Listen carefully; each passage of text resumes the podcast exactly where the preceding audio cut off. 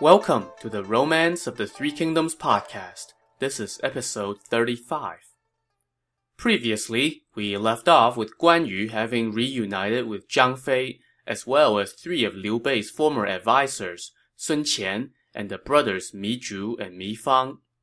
After a night of teary celebration in the hamlet of Gucheng, Guan Yu prepared to set out the next day for Runan, where he was told that Liu Bei had gone off to.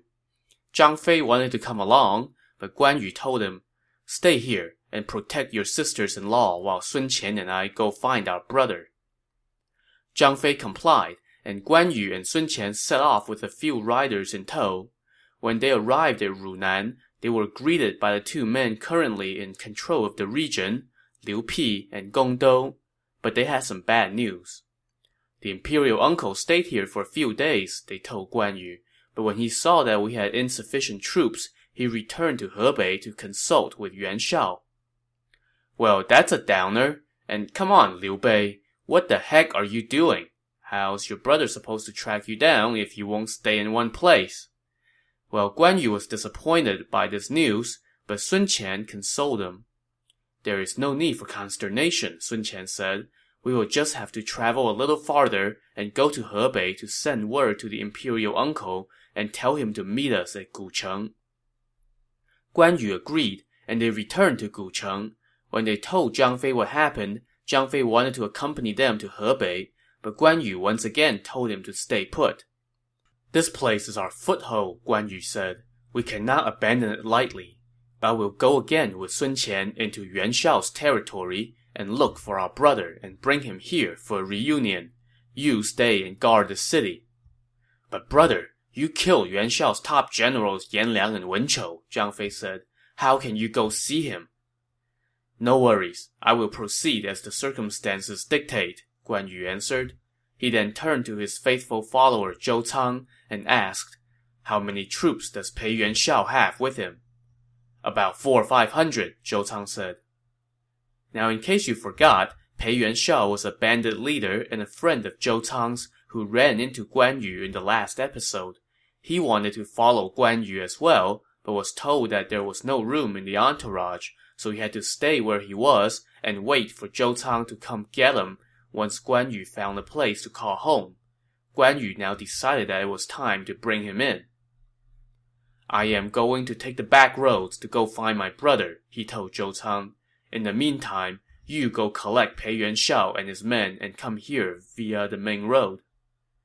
So they headed off in different directions. Guan Yu and Sun Qian took about 20 riders with them and headed toward Hebei, the region controlled by Yuan Shao. When they approached the border, Sun Qian cautioned Guan Yu. General, you should not enter this territory lightly. Rest here for now. Let me go to see the imperial uncle and plan our next move. Guan Yu agreed and sent Sun Qian on ahead. Meanwhile, Guan Yu led his followers to a nearby farm to seek lodging for the night. An old man with a walking stick came out to greet them. After Guan Yu introduced himself, the old man said, My last name is also Guan. My name is Guan Ding. I have long heard of your great name. How fortunate it is that I get to meet you. Guan Ding then called for his two sons and told them to pay their respects to Guan Yu, and then they welcomed him and his men into the farm. Meanwhile, Sun Qian went alone to Ji province to see Liu Bei and bring him up to date. Jian Yong is also here, Liu Bei told Sun Qian. Let's invite him here secretly to talk about this. Shortly thereafter, Jian Yong arrived to discuss how Liu Bei could extricate himself from this current situation.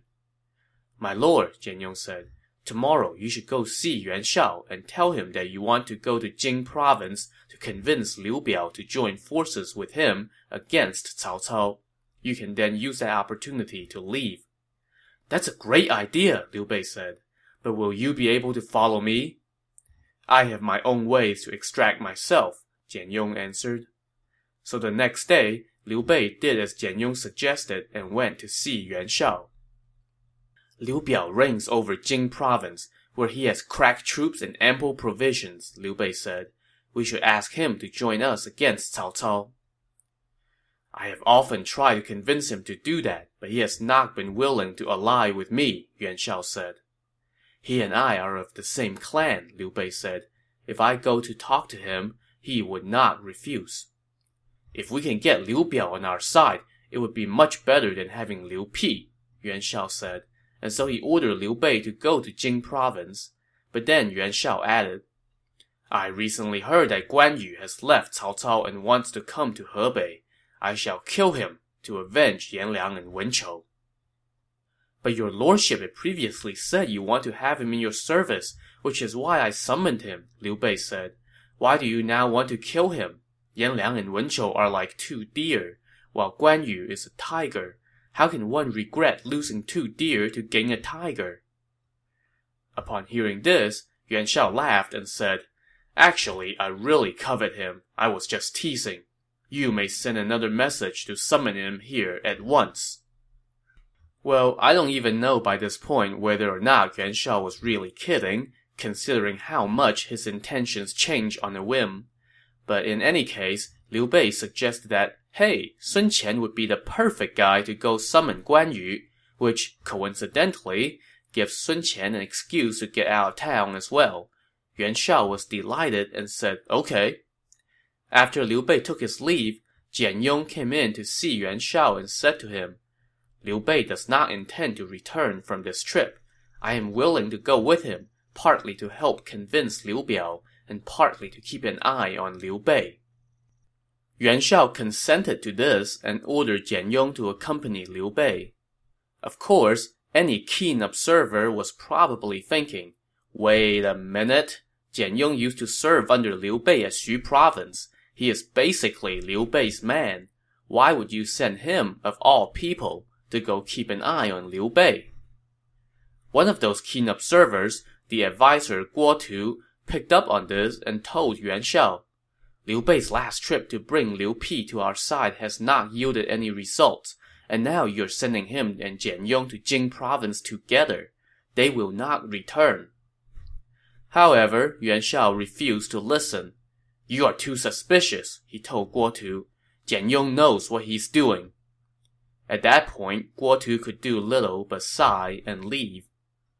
Meanwhile, Liu Bei sent Sun Qian out of the city first to report back to Guan Yu.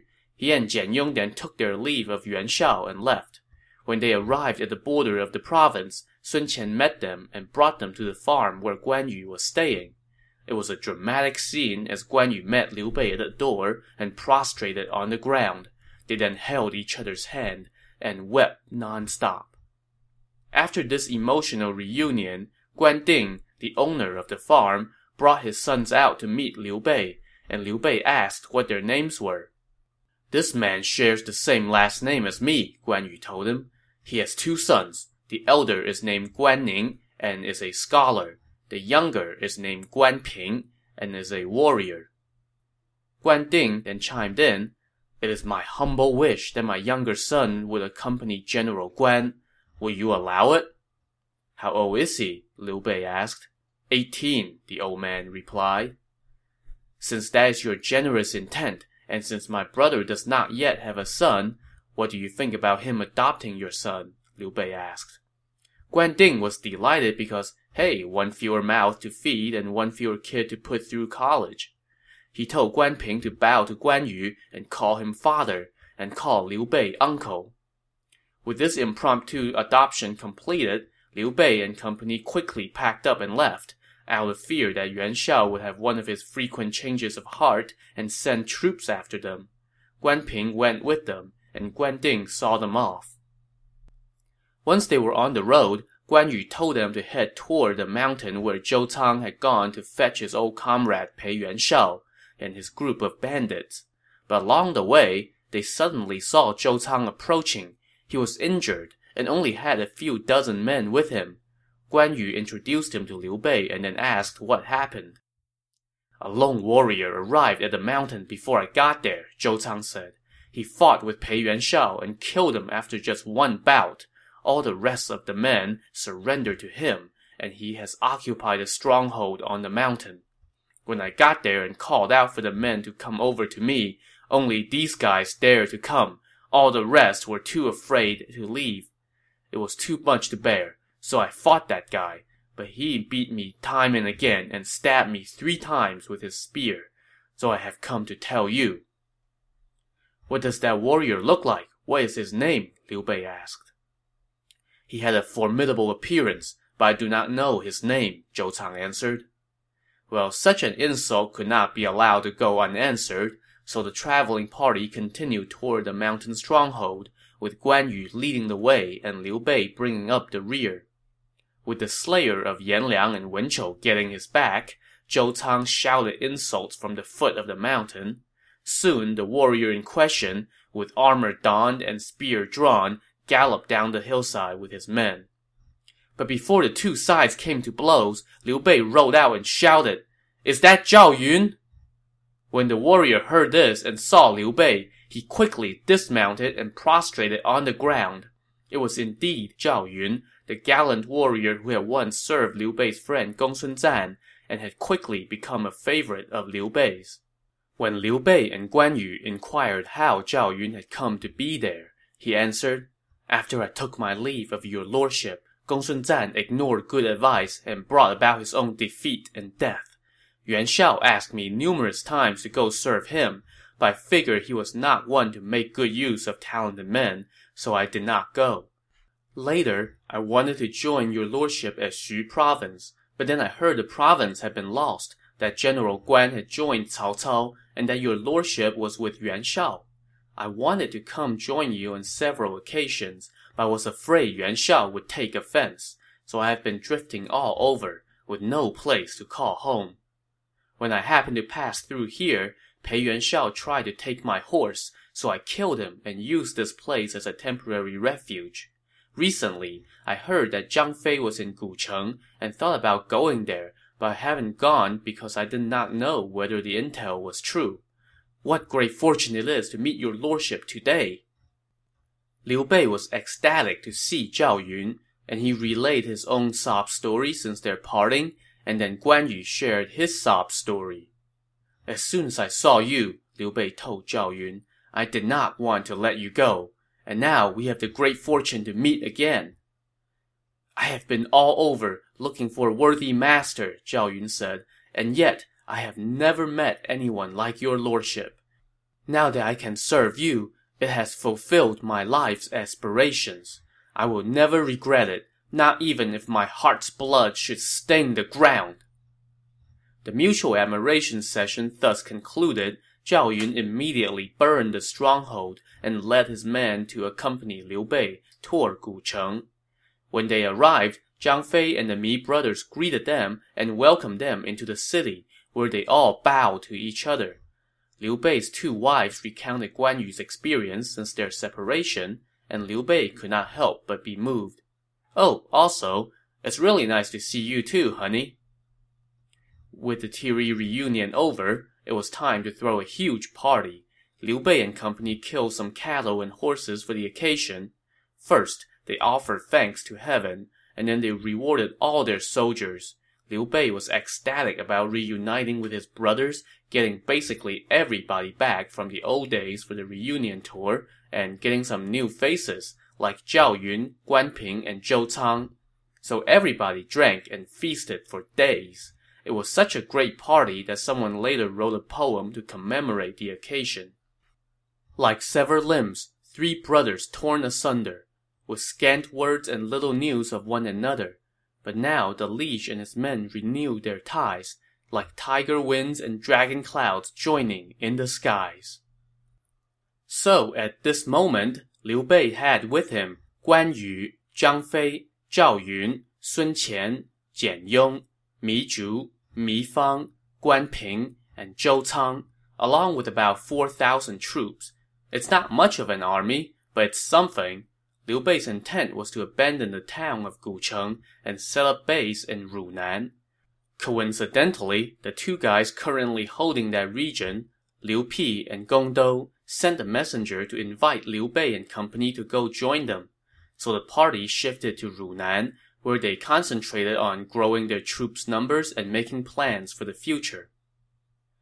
Meanwhile, back in Hebei, Yuan Shao was waiting for news from Liu Bei on his mission to talk Liu Biao into siding with him against Cao Cao. Yuan Shao waited and waited and waited, and when he still heard nothing, he knew he'd been had, and he was not amused. Yuan Shao wanted to mobilize his forces to attack Liu Bei, but his adviser Guo Tu told him, Liu Bei is of no concern. Cao Cao is our strongest foe and must be dealt with. Liu Biao might be in control of Jing province, but he is weak. On the other hand, Sun Ce of the Southlands dominates an area that includes six districts. He has numerous advisors and warriors. We should form an alliance with him to attack Cao Cao together. Yuan Shao agreed and sent his aide Chen Zhen to go see Sun Ce. Now, it's been a while since we mentioned Sun Ce, so let's have a quick refresher. After his father had been killed in battle some years earlier, the eldest son of Sun Jian borrowed troops from Yuan Shao's cousin Yuan Shu to conquer the Southlands, which is the region immediately south of the Yangtze River. His main conquest was completed by the year 196, which is about four years before where we are now in the novel, and Sun Ce has done pretty well for himself since then, building a strong army and stockpiling provisions. In 199, Sun Ce seized two more districts, and after this, his power had never been greater. Sun Ce then sent one of his top advisers, Zhang Hong, to the capital Xuchang to report his victories to the court, aka Cao Cao.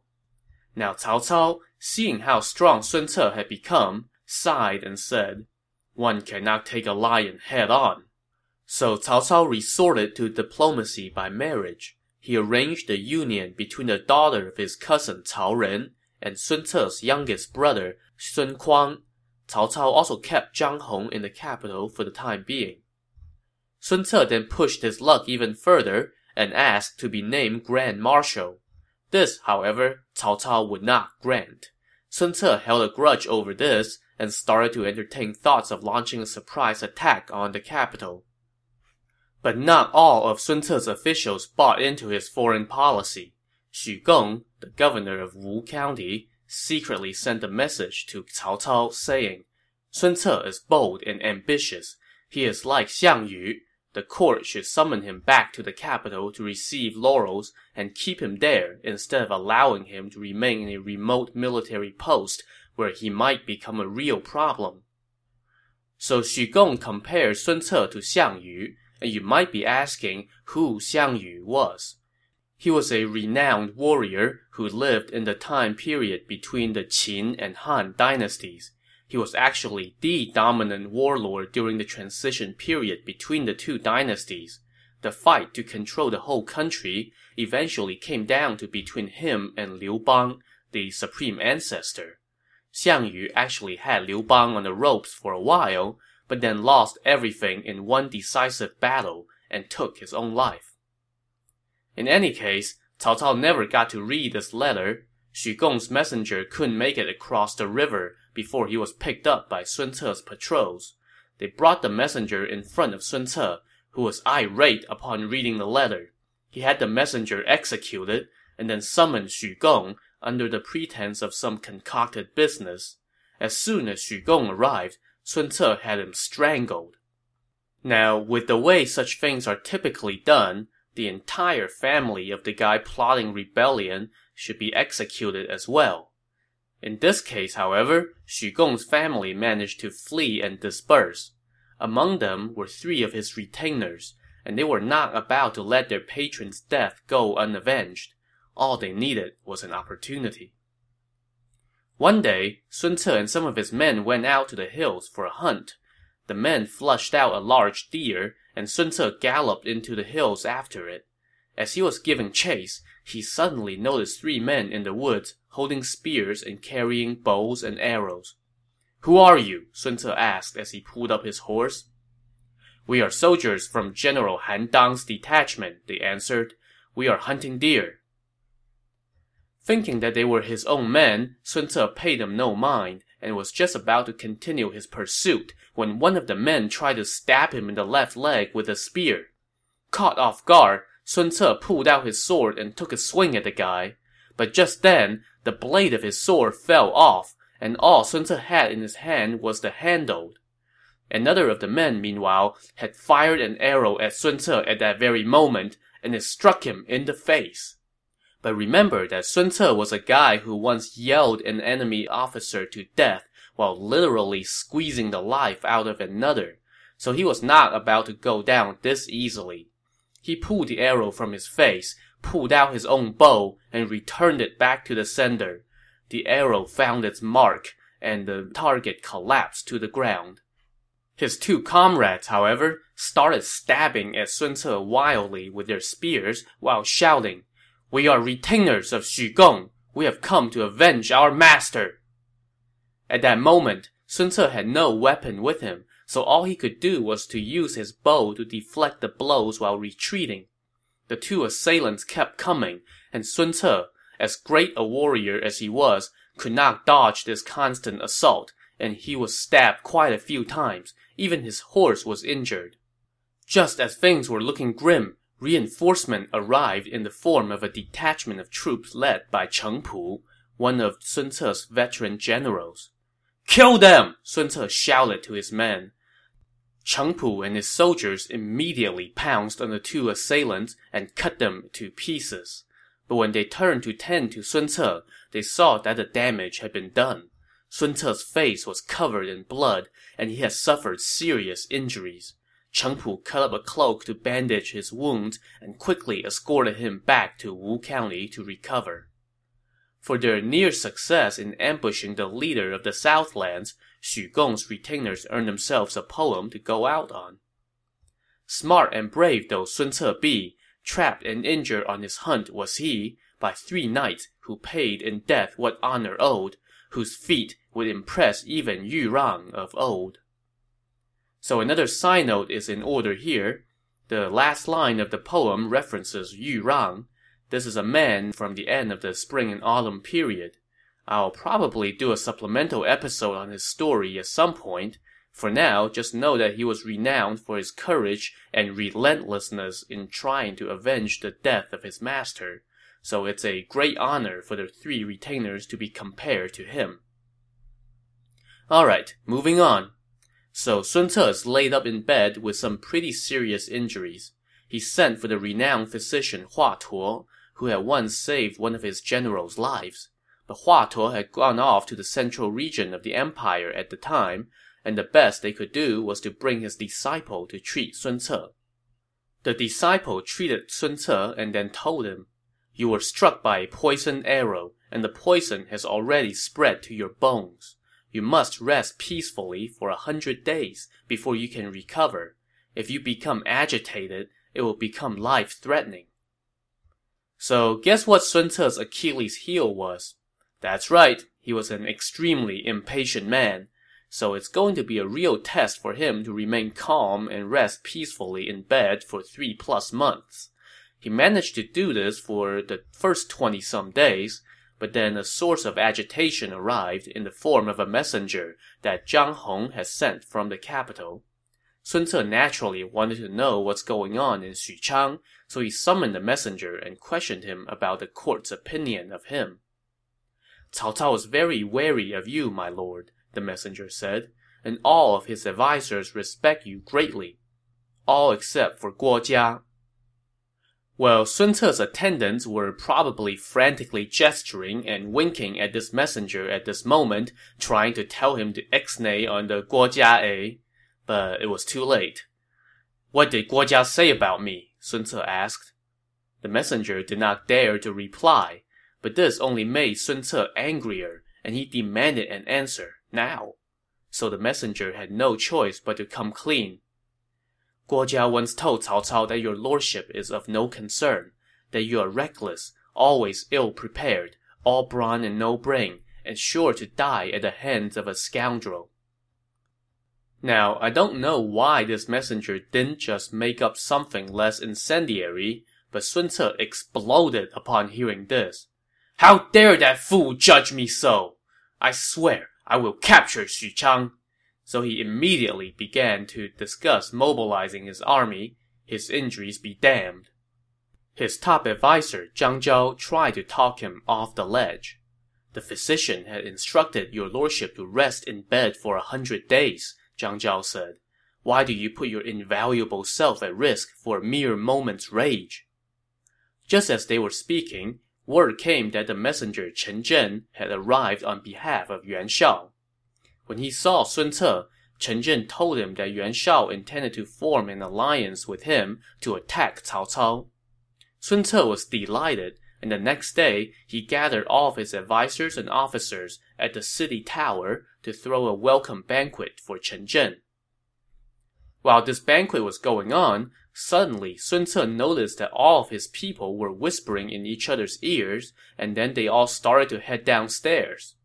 When Sun Ce asked his attendants what's up, they told him, An immortal is passing by, and everyone wants to go show their respect. Sun Ce got up, leaned over the railing, and looked down. Below, he saw a Taoist priest cloaked in crane feathers and holding a staff made of goosefoot wood. The priest was standing in the street, while all the commoners were offering up incense and prostrating themselves on the ground before him. Who is this sorcerer? Sun Ce asked angrily. Go arrest him at once. His name is Yu Ji, his attendants told him. He resides in the east. He has come to the southlands to distribute potions that have remedied ailments of all kinds, People call him an immortal. Please do not disrespect him. But this only made Sun Ce angrier. Go arrest him and bring him here at once, he shouted. Whoever disobeys my order shall be executed. His attendants had no choice but to go downstairs and hustle Yu Ji up to see Sun Ce. You crazy priest! Sun Ce scolded him. How dare you fan the flames of men's ignorance? I am but a humble Taoist priest from Langya, Yu Ji answered. During the reign of Emperor Shun, I was collecting herbs in the mountain when I discovered a sacred text near a spring in Yangqu. It's called the Millennium, Purification and Guidance. It had a hundred some volumes, all dealing with ways to treat illnesses. After discovering this text, I have devoted myself to spreading its influence on behalf of heaven and have helped tens of thousands of people, all without accepting the smallest gift from anyone. How can I be misleading people? But Sun Ce was unconvinced. If you have not accepted anything from anyone, then where do you get food and clothing? he said. You are like the yellow turban leader Zhang Jue. If I do not kill you today, you will no doubt become trouble later. At that, Sun Ce ordered his men to execute Yu Ji, but Zhang Zhao intervened and said, Priest Yu has lived in the Southlands for decades and has never caused any trouble. We must not harm him. I can kill these sorcerers like a butcher kills a pig or a dog, an unmoved Sun Ce said. But at this point, all of his officials began to beg him to spare Yu Ji, and Chen Zhen also joined in the chorus calling for leniency. Although he was still pretty steamed, Sun Ce had no choice but to yield. But he did not let Yu Ji go. Instead, he ordered that the priest be thrown into prison for now, and with that, the party broke up. As you might imagine, Sun Ce is nowhere near done with Yu Ji. To learn the priest's fate, tune in to the next episode of the Romance of the Three Kingdoms podcast. Thanks for listening.